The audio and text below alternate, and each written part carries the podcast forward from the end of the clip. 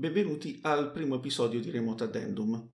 In questi mini episodi che accompagnano l'uscita delle nuove campagne di Remote cercheremo di introdurre l'ambientazione e le meccaniche di gioco che andremo a giocare nella serie vera e propria, così che ci possiate seguire meglio mentre giochiamo ed eventualmente per descrivere gli adattamenti che abbiamo fatto per poter giocare i giochi che giocheremo da remoto.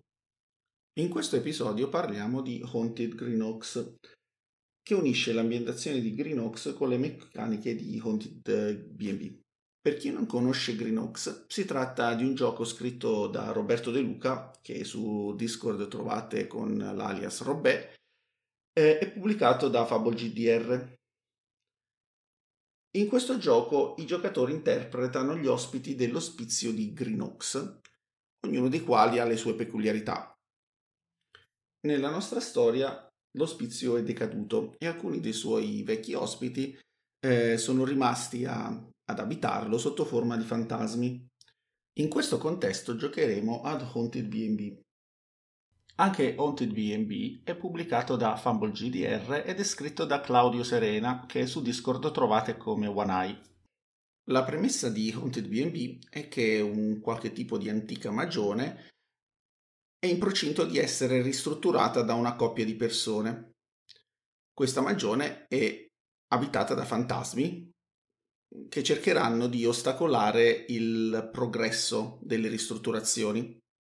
Quindi tra i giocatori una persona assumerà il ruolo della coppia, quella appunto che dovrà ristrutturare la casa, mentre gli altri saranno i fantasmi. Ogni fantasma ha un potere che gli permette di interagire col mondo, che può essere scelto dal giocatore o scelto a caso, dopodiché il gioco procede in questo modo. Vengono disegnate 2 barre con 7 caselle. La prima rappresenta la paura della coppia, mentre la seconda quanto velocemente procedono i lavori.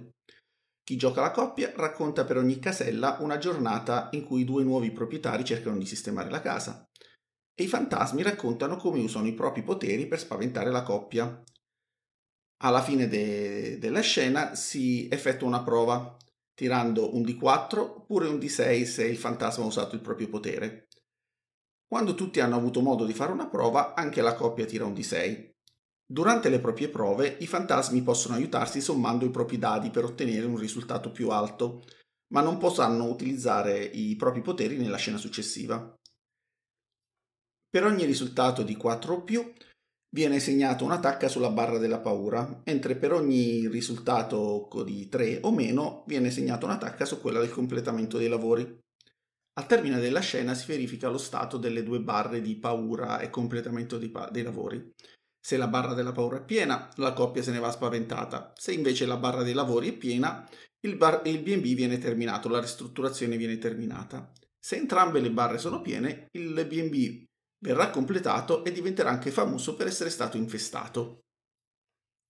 Per giocare da remoto questo gioco è sufficiente un qualsiasi bot per tirare i dadi, una qualsiasi applicazione condivisa per tirare i dadi. Noi abbiamo utilizzato su Discord Dice Maiden e Dice Roller. Non c'è bisogno di una scheda condivisa perché i dati di cui tener traccia sono davvero pochi, quindi è stato sufficiente vedersi e giocare.